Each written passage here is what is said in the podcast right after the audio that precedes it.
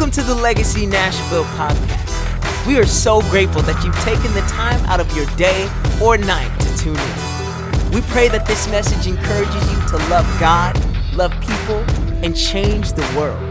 Now, let's get to the message.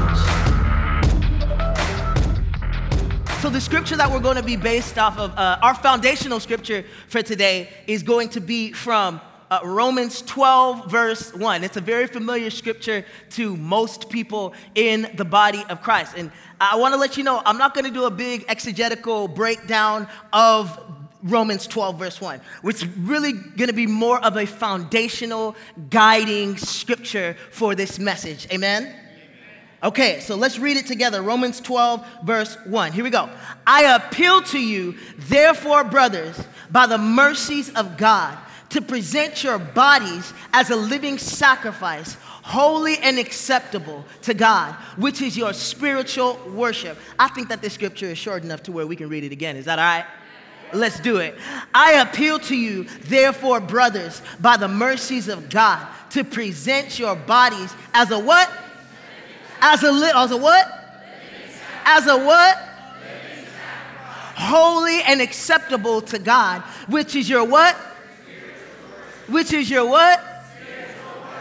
The title of my message today is The Problem with Worship. The problem with worship. Look at your neighbor and say, Neighbor, we have a problem. Look at your other neighbor and say, Houston, uh, Houston we have a problem. Father God, I just thank you for this opportunity to stand before your people. Father God, you know that I've been carrying the weight of this word for a while now. I'm asking in the name of Jesus that that which you have revealed to me, that you would help me reveal to your people. Father, I'm asking in the name of Jesus that you would use these lips of clay to declare the word of the Lord in this hour. And Father God, where, where my teaching falls short, where my preaching falls short, I pray that the spirit of revelation would open up the eyes of your people to understand that which you are saying to the body of Christ in this hour. In Jesus' name we pray. Amen. Amen. Amen. Okay. All right.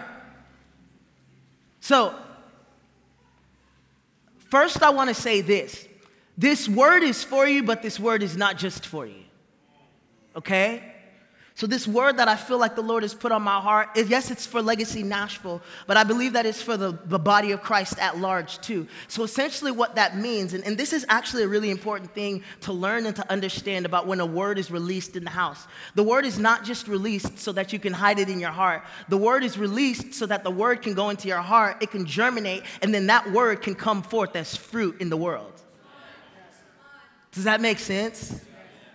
And so that's what I'm asking today is even as the word is going forth, that yeah, you accept the word for yourself, but also that you ask the Holy Spirit, now, Holy Spirit, how do I go and I take this word to the world? Okay? So the way I feel like, uh, the way I feel led to approach our exploration of worship today is first by addressing some problems that I'm seeing as it pertains to worship in the body of Christ some problems that I see with worship in the modern church that are, are, are very honestly worrisome to me. Okay? And then I want to offer a solution. I want to offer a solution that I believe is going to help reorient and get us back on track. Okay, does that sound good? Church, we got a problem. We have a problem. The problem is that worship in the modern church, and when I say the modern church, I mean the 16th century to present, has become convoluted. And by convoluted, I mean that it's become twisted in a way that's caused great confusion to the body of Christ. Okay? And the fruit of this convolution has resulted in the erection of the idol of worship in the modern church. Okay, I'm gonna I'm explain myself. So don't, don't lose me. I don't want to lose you just yet. Stay with me, okay? So let me say that one more time. Worship in the modern church has become convoluted, and the fruit of that convolution is the erection of the idol of worship in the modern church.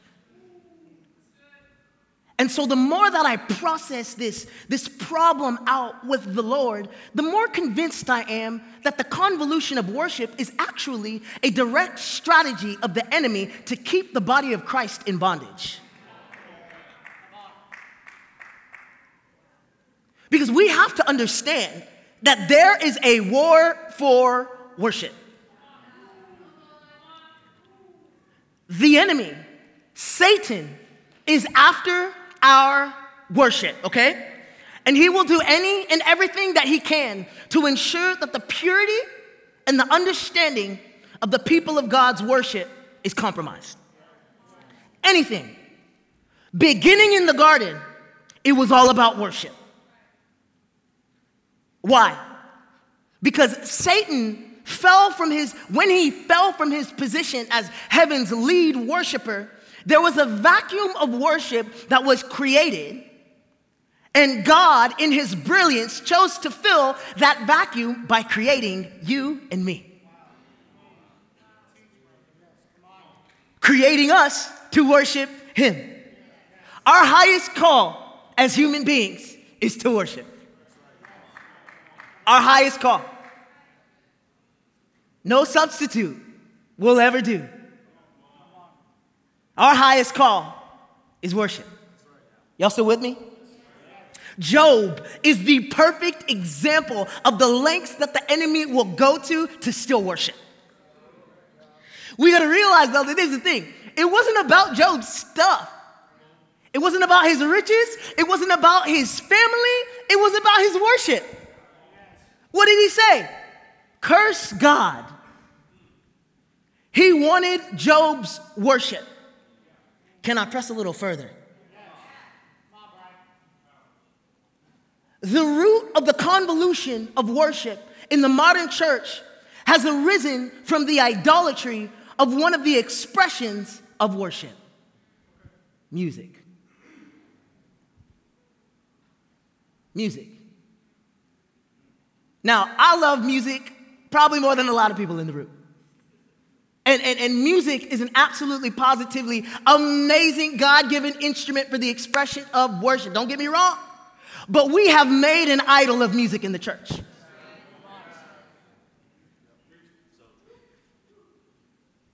It's the truth. I'm not even really willing to debate about it, debate about it with anybody. It's the truth.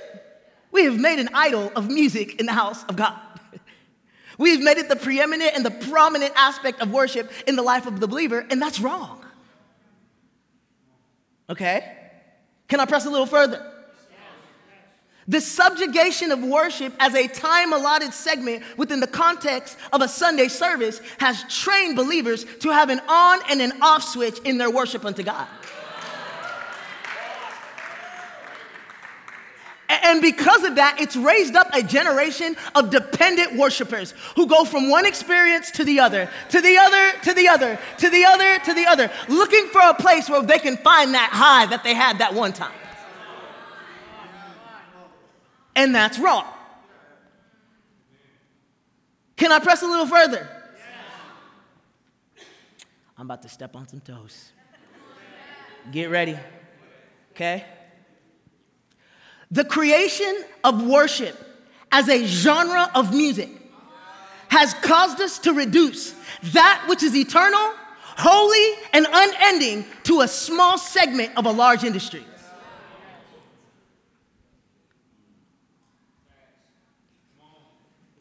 so now we consult the masses as it pertains to our worship. When it comes to the creation, you know, we're in these rooms asking the question so, are the people gonna like this? Are they going to be able to sing this okay? And those are okay questions. But the problem is, we've stopped asking God what He wants. We stop, we've stopped asking God what He wants to hear. Because we're like, no, I just want to create something that the people will like. I just want to create something that the people will be able to sing to. Uh. Can I press a little further? All right. The nonchalant nature of worship in the modern church has lent itself to even greater levels of, co- of, of convolution. So we come into his house and we're like, you know, I might lift my hands up today. Or I might give God all of my energy today. Or I might lift my voice up to God today.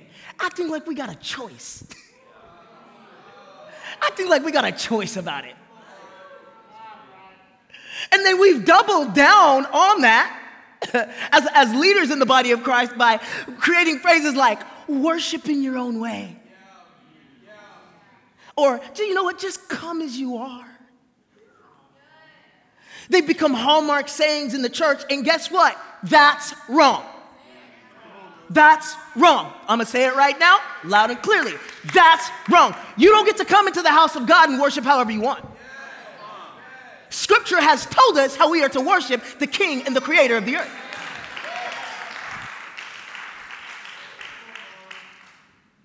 We don't get to choose, okay? All right. Jesus dealt with this in Matthew 21. The triumphant entry. Jesus rides in on a donkey. People are crying, Hosanna, Hosanna, blessed is he who comes in the name of the Lord. Then Jesus makes his way to the outer courts of the temple, which is a holy place. And what does Jesus see? Jesus sees money changers counting their cash, he sees merchants extorting people for sacrifices. And what does Jesus do? In his anger, he turns up the tables and says, Get on out of here. My house shall be called a house of prayer. I believe by the Spirit of God that a divine turning of tables is getting ready to happen in the body of Christ. And I feel like it's my job today to get Legacy Nashville ready for the turn up. So, why are these problems concerning worship important for us to discuss? Because if our approach to worship is wrong, every outworking of our faith as believers will be wrong. It'll all be wrong our whole point of view will be wrong. We'll approach God wrong. Because there is an approach to the king of the earth. There is a way to approach a king. You can't just approach a king any way that you want. No, no, no, no, no, no. You approach a king in the wrong way, you're liable to get your head cut off.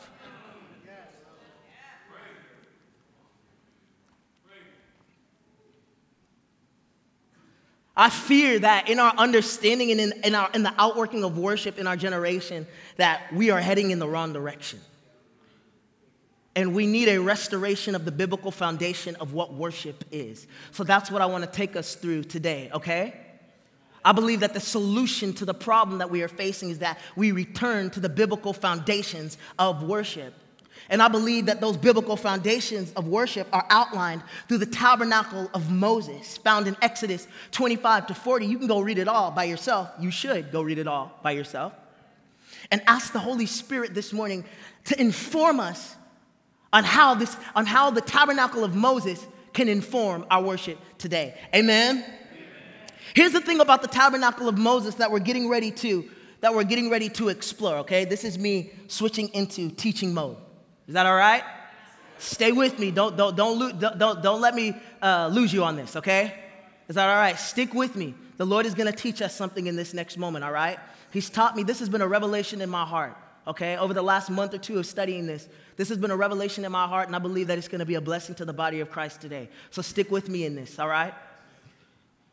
Here's the thing about the tabernacle of Moses every single aspect that we're getting ready to, to explore was designed to teach us about the protocol for worshiping the King of Kings. Okay?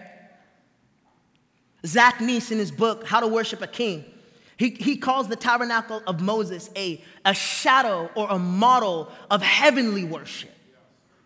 One of the things that, one of the indictments that I can make upon myself and upon the church is that sometimes I think that I can create the rules of worship.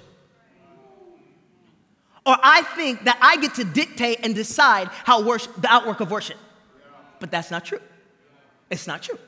Okay? And you know what? I feel freedom in this moment. I'm not even gonna lie.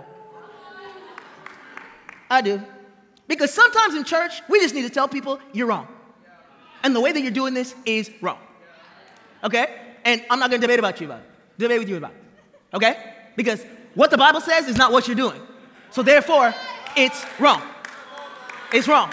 And I'm not gonna, I'm not gonna, I'm not gonna argue with you about it. Because it's wrong. Because what you're doing is not what the Bible said to do, so it's wrong. Okay? And if your life ain't lining up with what it says, then you're wrong. Okay? You're wrong. I feel so much freedom, my God. Whoo! My God, you're wrong. No, I'm just kidding. Sorry, guys. Sorry. Just I felt freedom for a second right there. My God, help me, Todd. Help me, bro. Help me, bro. Sheesh. Let me get back. Let me get back. Help me, Jesus. Every aspect of the tabernacle of Moses was designed to teach us about the protocol for worship, for heavenly worship, okay? So here's a couple things to note. Here's a couple things to note about the tabernacle of Moses, okay? The tabernacle was constructed by the Israelites as they were wandering through the desert. The Lord said to Moses, I want a place that I can meet with you. And so he gave Moses the instructions for the tabernacle. Now, look, look at this. The tabernacle was situated in the middle of the Israelite camp. So, if you were to draw a picture of the tabernacle with the tribes around it, the picture that you would actually get is the picture of a cross. So, God instructed the Israelite camp to camp around his prescribed meeting place in the shape of a cross. This was a prophetic symbol of the fact that there was a day that was coming when you would no longer gather in worship at the tabernacle, you would gather in worship around the cross of Jesus Christ. Okay? This is what we're working with, y'all. This is what we're working with. Now, there's three distinct areas these are the same thing, just different ways, okay? I know you think you can see it up there too. I'm teaching now, okay? I'm teaching now. Sorry, I moved it up. So there's three distinct areas in the tabernacle. The first area is the outer court. Everybody say outer court. Now, the outer courts were where the main activities of the tabernacle would take place. Anybody was allowed in the outer courts. Even Gentiles were allowed. They would actually call it the court of the Gentiles because Gentiles were allowed to roam about. It wasn't just a place segregated for Jews. Amen? Are we on the same page? This area was filled with the, the aroma of, of animals, of blood, and of burned flesh. Animals, blood, and burned flesh. In the outer court, you would see two distinct pieces of furniture that a lot of activity would happen around. The first is the altar of sacrifice. Everybody say, altar of sacrifice. And then the brazen laver. Everybody say, brazen laver. And you would have the priests moving among the people in the outer courts. They would be inspecting offerings, they would be washing themselves, and they would be performing sacrifices. The outer courts was designated for ministry to man. Okay? So then we move on into the holy place. This is what we love to sing about the holy place. And it's good to sing about this. We should sing about this place. This is the holy place, and only priests were permitted to go into the holy place. Think about that. Only priests were allowed in this place. The common worshiper was not allowed in here. You were forbidden to go into this place. So much so they would have guards, they would have doorkeepers. They would have doorkeepers who would stand outside of the gate to ensure that only the priests could enter, right? And this area was, it was a dark and secluded, quiet place. It was a place of intimacy.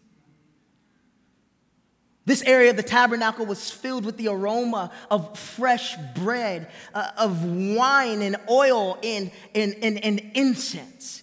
There was three distinct things that you would see in this place. You would see the table of showbread, the golden lampstand, and the altar of incense. The only light that would emanate in this place was the light that would come from the golden lampstand. The holy place was designed for ministry to God. Everybody say, ministry to God. Are we together? Let's keep going. And then we go into the Holy of Holies. Now, the Holy of Holies was separated by a thick veil. And this veil signified the separation between God and man as a result of sin. And this veil, this place, housed the Ark of the Covenant. And this place was only to be visited, the Holy of Holies was only to be visited one time a year on the Day of Atonement by the high priest. One man, one day, one moment. One man, one day, one moment. So now that we've explored the three different areas of the tabernacle of Moses, let's go ahead and let's go ahead and dive into the essential elements that are going to inform us and teach us about what heavenly worship looks like. You good with that? Now, as we go on this exploration journey, I want, I want you to do something for me. I want you to put on your imagination glasses, okay? I want you to put on your imagination glasses and act as if, uh, think about uh, imagine yourself as an Israelite worshiper going into the temple. Okay? So that's how we're gonna approach this. Is that okay? Does that sound good? Everybody got there? Just do it with me. Go put those imagination glasses on just like that. Put your imagination glasses on. Oh, there we are. It's like those. What do they call those? The VR? Yeah. Put your VR glasses on. Here we are in the tabernacle of Mo- outside the gate of the tabernacle of Moses. Just a reminder as we go into this every element of the tabernacle speaks. It's all speaking to us. All of it is teaching us the protocol and the procession of heavenly worship, okay? So, as we enter through the gate of the tabernacle, and how, how does scripture tell us we are to enter the gate? With thanksgiving. We make our way into the outer courts. How does, how does scripture tell us that we're supposed to enter the courts of the Lord? With praise. So we're entering the gate with thanksgiving, into the courts with praise, right? And we have an animal sacrifice that we have brought with us because we never come to worship empty handed. We never come to worship empty handed, and that stands true today. The first thing that we see as we begin our procession of worship is the altar of sacrifice. The altar of sacrifice. Exodus 27, verse 1 and 2, it gives us an in depth look at the construction of the altar of sacrifice. But here are just a few highlights of it. It stands about five to six feet tall, and it is made of acacia wood. It's not made of oak, and it's not made of cedar. It had to be acacia wood because acacia wood does not easily rot. This was a signification of the purity of soul or the incorruptible humanity. But overlaid, overlaying the acacia wood was bronze. Everybody say bronze. Bronze was a signification of judgment. Of judgment. Okay? And then the altar of sacrifice had four horns, one on each corner of the, of the altar, signifying the mercy of God. The mercy of God. So, to recap, we're bringing the sacrifice for our sins, an animal, to the pure altar of sacrifice to receive mercy for the judgment that we rightfully deserve. Are y'all with me? We tracking together. But wait. Wait, wait, wait, wait, wait. Before our animal sacrifice could atone for our sins, it had to be inspected. It had to be inspected by the presiding priest. Why? Because any animal with a blemish would not be accepted. In other words, you had to bring your best offering. How often do we come into God's house bringing our leftover offering? Bringing our leftovers from the week, bringing our leftover attention, bringing our leftover adoration, bringing our leftover everything. We just think, God, I'm here. You should be happy. No. The King of Kings is deserving of our best offering. Amen? So once it was inspected and deemed an acceptable sacrifice, we would then tie our animal to our animal to the horns of the altar. We would place our hands on the animal's head and we would pronounce our sins over the animal. At that point, the priest would then, y'all are gonna love this. He would slit the animal's throat, spill its blood at the foot of the altar, and burn his body on the altar. Just a reminder to you all sometimes worship can be a little bit messy. So don't be judging people who are at the altar laying their soul before the Lord in worship and it looks a little bit messy. You don't know what type of sacrifice they're bringing. In fact, I gotta tell this story. I don't even have too much time, but I gotta tell this story. This morning, as we were worshiping, I saw Daniello come to the come to the front and he took his shoes off and he got ready to worship. And Daniello was laying his soul out before the Lord. But this is what I know. He was praising God. He, he, was singing the first song with all his might. I mean, he didn't even sound that good, but that's okay. I'm just kidding, Daniello. I don't know where you're at. I'm just kidding. You sounded beautiful to the Lord. But anyways, I'm just kidding, bro. You need to keep seeing. He was screaming it out. He said, with all that I've got, I'm gonna praise the Lord. I had a conversation with Daniela this morning, and he was telling me about the fact that in the span of two weeks, his car got, his, one of his cars got stolen, and then the other one broke down.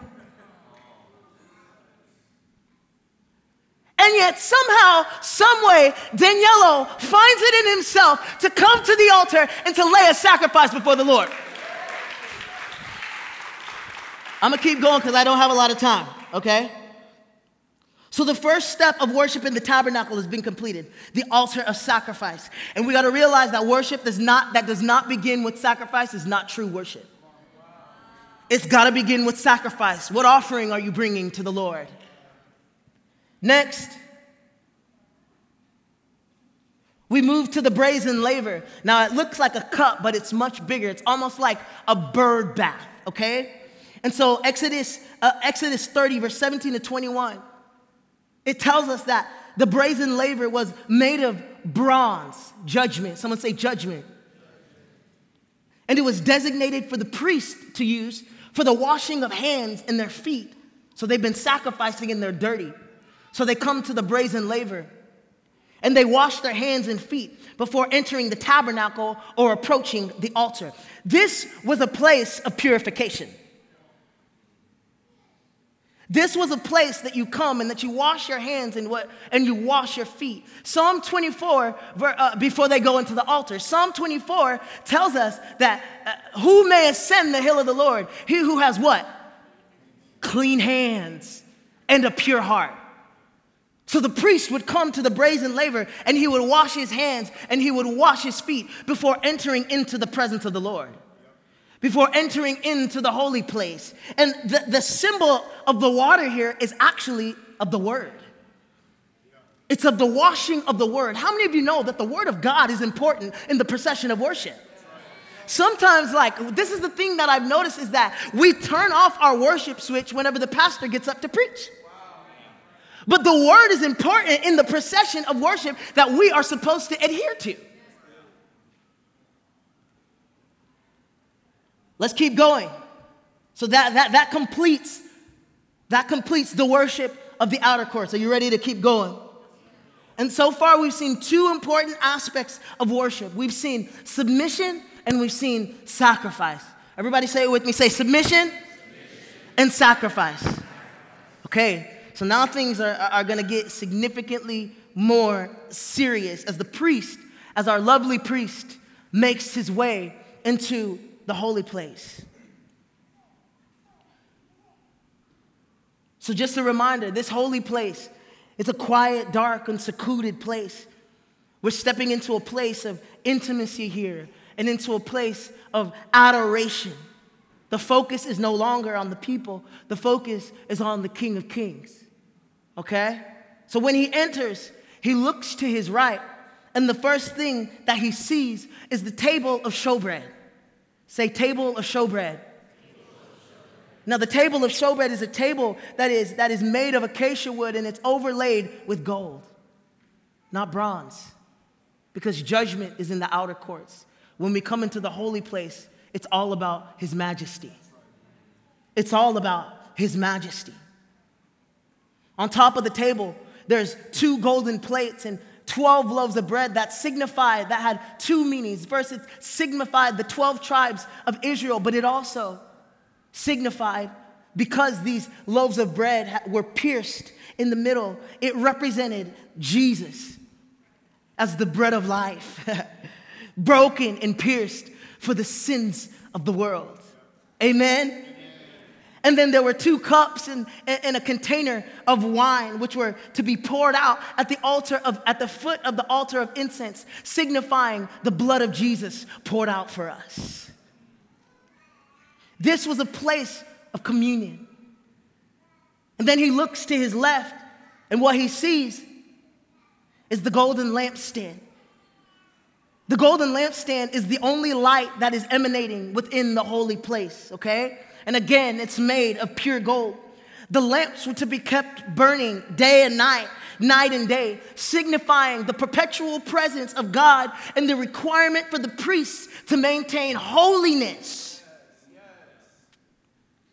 and dedication in their service unto the Lord. Somebody said holiness. Somebody say holiness. Holiness is still a requirement. Holiness is still a requirement. We're not allowed to live our lives the way that we want to live our lives. There is a way that God has prescribed for us as priests. Pastor Lyle talked about it last week. We are priests.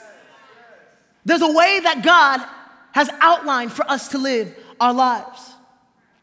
After spending some time adoring the Lord at the golden lampstand, the priest has the privilege that day of being the one selected to burn incense to the Lord at the altar of incense.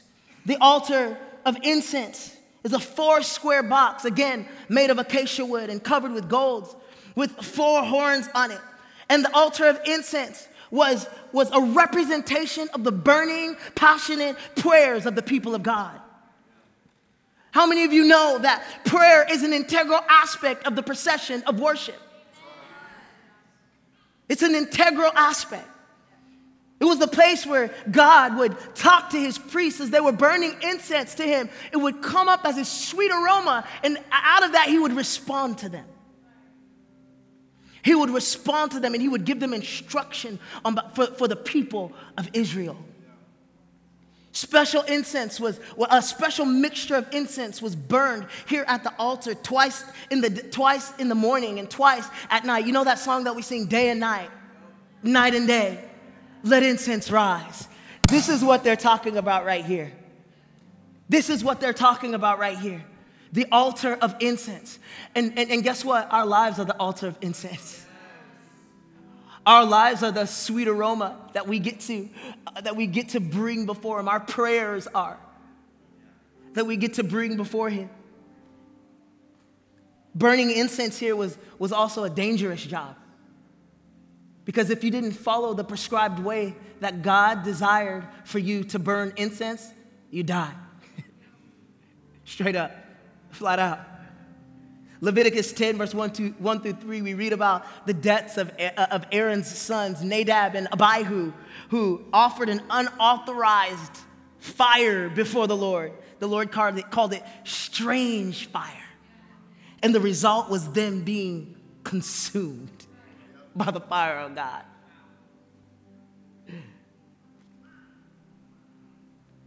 So, the altar of incense now, go with me here. Our priest, after he's finished burning incense at the altar of incense, he sees another procession of priests going by him. And leading this procession is a man in white. And it's the high priest. Because it just so happens that today is the day of atonement. It's the day that our high priest gets to push the veil aside and go before the Lord in the form of the Ark of the Covenant and minister on behalf of the nation of Israel. So we have the Ark of the Covenant. The Ark of the Covenant represented the place where the glory of God was housed. This is the place where God would gather himself. This is the place where God would minister to the high priest. Now, this box, again, is made of acacia wood and is covered in gold with rings on the side. The reason why there were rings on the side is because the presence of God was only to be carried on the shoulders of the priest. Aren't you grateful that we have been made priests and that we get to be carriers of the presence and the power of God? Amen. The second reason is because we have a God who's on the move and he expected his people to be able to be on the move with him. The third reason why is because no one was ever able to lay their hands on the ark. Laying hands on God's glory resulted in death, and that stands today. We're not permitted to lay hands on His glory. His glory is His glory, and it stays His glory. And we've got a lot of people in the world right now who are trying to touch His glory.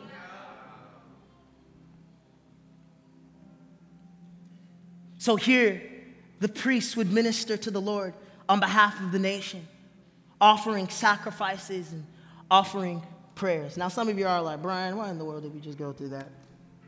Brian, what, what does that have to do with me? I believe by the power of the Holy Spirit that a day of reckoning is quickly coming for the body of Christ where God is coming to tear down the idol of worship that we have created. And He is getting ready to reestablish the protocol and the procession of heavenly worship that was outlined in the Old Testament and then perfected by the death, the burial, and the resurrection of His Son Jesus. Everything in this procession of worship was pointing to and was foreshadowing the work of our Lord and Savior Jesus Christ, the work that He would do here on this earth to give us the freedom to worship God.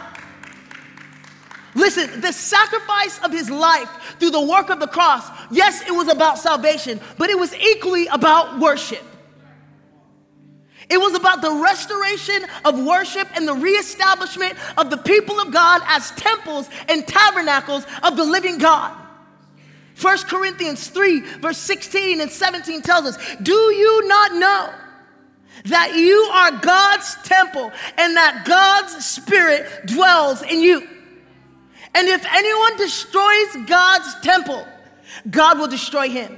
For God's temple is holy, and you are that temple. Jesus came to restore worship.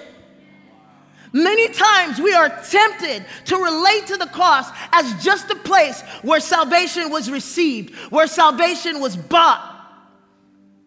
But it's not the full story. It's not the full reward. Jesus came to redeem us and he came to restore worship. This is why the veil of the holies of holies was torn because no longer was our access to God inhibited. No longer did we need the blood of an animal to pay the price for our sin. No longer did we need a priest or a high priest to go before us. We all have access. We all have access to the procession of worship. And it begins with our lives. It begins with us laying down our lives, submitted in sacrifice in the, to the Lord. The Lamb of God has paid the price. We've all been given access to his presence to worship him in the heavenly procession of worship. And in response, we get to bring our submitted and sacrifices lives to Him and adore Him in worship. Let's stand. Holy One, would you reestablish and would you restore worship in our house? Father God, would you turn over the tables of the idol that we've made of worship in the house? Father God, I ask in the name of Jesus that you would restore tabernacle worship in the name of, in the name of Jesus, that you would restore us to a place of right worship and right relationship with you. Do it in your church, God. Do it in your church, Father God. We're so sorry for what we've made of worship. We're so sorry, Lord Jesus, that we've made it about music, that we've made it about singing sing songs, God. We're sorry, Lord. We repent on behalf of Legacy Nashville, I repent for what we've made of worship. I repent in the name of Jesus. Let the conviction and the fire of God fill our hearts. Once again, I ask in Jesus' name. Now, for 30 seconds, you have your moment with the Lord. You have your moment with the Lord. For 30 seconds, just open up your mouth and ask Him to reestablish worship in your heart, to reestablish right worship, right relationship with worship in your heart. Come on, for 30 seconds, just lift your voice all across the room. All across the room, just lift your voice. Just lift your voice. Father, we're sorry for what we've made worship. We're sorry for what we've made worship. We're coming back to you, Lord Jesus. And we're going to ask your word to inform worship in our lives. We submit our lives before you, God. We submit our lives before you as living sacrifices. In Jesus' name, amen. Thanks for tuning the Legacy Nashville podcast. If you'd like to support the ministry, you can do so at legacynashville.org forward slash give. If you're listening on iTunes, log into the store and give us a good rating and review. This helps our podcast reach new people with the good news of Jesus Christ. Until next week, love God, love people, and go change the world.